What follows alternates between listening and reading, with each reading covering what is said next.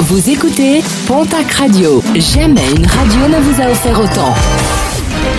L'information locale à 9h, c'est sur Pontac Radio. Bonjour Jean-Marc Courage-Sénac. Et très belle matinée.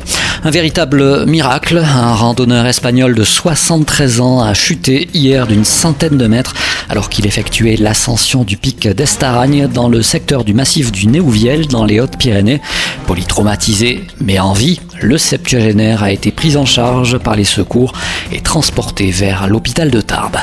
1 000 € d'amende avec sursis et 1 € de dommages et intérêts versés à la mairie d'Etsottes dans les Pyrénées-Atlantiques. Verdict du tribunal correctionnel de Pau à l'encontre de 5 éleveurs béarnais poursuivis pour avoir déversé du sang et des cadavres d'animaux en août 2018. C'était lors d'une manifestation contre la réintroduction de l'ours. 5,15, le chiffre du jour, c'est en millions d'euros, le montant de l'assurance neige qui va être reversé à 82 sociétés de remontée mécanique en France. Une assurance basée sur le remboursement des aléas d'exploitation et notamment due au manque de neige déploré en décembre dernier. Pour le seul massif pyrénéen, un peu plus de 960 000 € seront versés. Les stations de Luchon-Superbagnères mais aussi du Mourtis sont concernées en Haute-Garonne. Hautacam pour les Hautes-Pyrénées.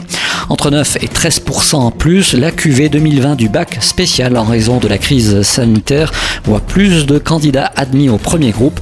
Un taux de réussite de plus de 90% qui pourra être amélioré avec les épreuves de rattrapage qui débutent aujourd'hui.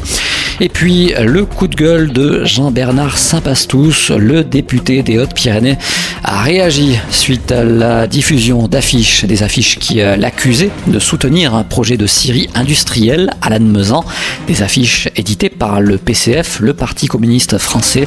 Jean-Bernard Saint-Pastous rappelle qu'il n'a jamais donné sa position sur ce projet.